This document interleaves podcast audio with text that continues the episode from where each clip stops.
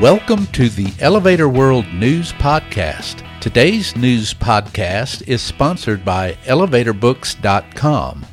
From educational programs and books to unique gift ideas and more, the only website you need is ElevatorBooks.com. This site offers books and materials on maintenance, safety, history, legal issues, technology, and more. Start browsing today at elevatorbooks.com.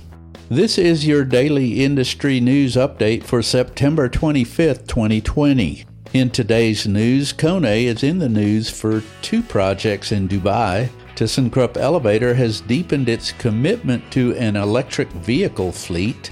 A Vancouver high rise proposal has undergone major revisions, and exterior work is nearly finished on a 25 story residential building in New York City's financial district. Kone has won an order to supply 17 elevators to B4 Grande, a new high rise and residential tower in Dubai, the company announced on September 24th. The 287 meter, 72 story skyscraper under construction in the Opera downtown district will offer 882 luxury apartments, plus amenities and retail outlets.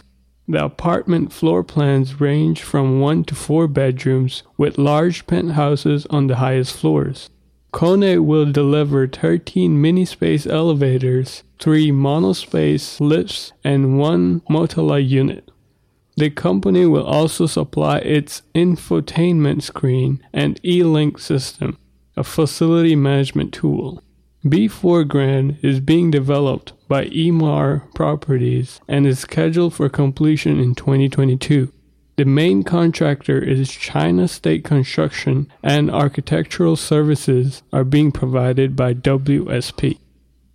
ICD Brookfield Place, a 53 story, 1.1 million square foot office tower in the Dubai International Finance Center, outfitted with a Kone vertical transportation system, opened its doors to tenants on September 21st, Construction Business News reports.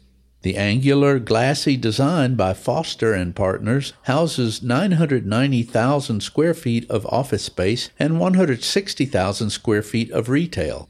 The property also boasts 140,000 square feet of green space.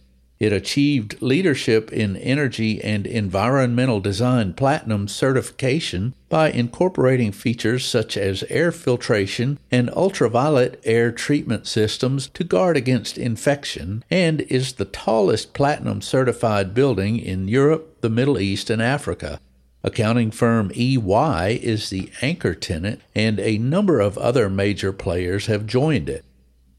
ThyssenKrupp Elevator has joined the Corporate Electric Vehicle Alliance as a step in its plan to reduce its North American carbon footprint and greenhouse gas emissions, the company announced on September 23rd. The Alliance, a group of companies dedicated to accelerating corporate transition to electric vehicles, is led by Ceres, a sustainability nonprofit. It will support ThyssenKrupp's shift to an all electric fleet by sharing best practices and success stories, and by helping the company identify and implement solutions to overcome market, technology, and policy challenges. Earlier this year, ThyssenKrupp Elevator announced long term carbon goals. The company aims for a 25% cut in its carbon footprint by 2030 and a 50% reduction in greenhouse gas scope 1 and 2 emissions by 2040. About two thirds of the carbon reductions will be realized through fleet operations a residential tower plan on the drawing board since 2018 for 5055 Joyce Street in Vancouver, Canada, has undergone major revisions as it awaits approval from the City Council, Daily Hive reported on September 21st. The plan, originally for a 32 story, 298 unit condominium tower, now calls for 360 rental apartments within a 36 story building.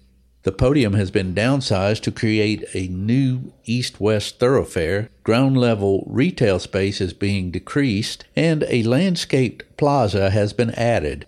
A full floor of below market rate apartments will be available. Apartment sizes will range from studios to three bedroom units. The developer is Westbank and the design is by Perkins and Will. The City Council has set a public hearing for October. Exterior work is finishing up on number 33 Park Row, a 25 story, 331 feet tall residential building in the Civic Center section of NYC's financial district, New York YIMBY reported on September 24.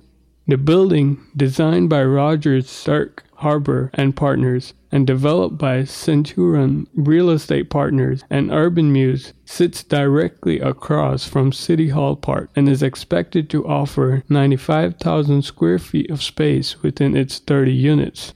Scaffolding has been removed from the roof parapet and railings have been installed. The project appears on track for completion in 2021. For more industry related information, visit elevatorworld.com and be sure to subscribe to our podcast in iTunes or the Google Play Store. If you're interested in becoming a sponsor of the Elevator World News Podcast, just let us know by emailing advertising at elevatorworld.com.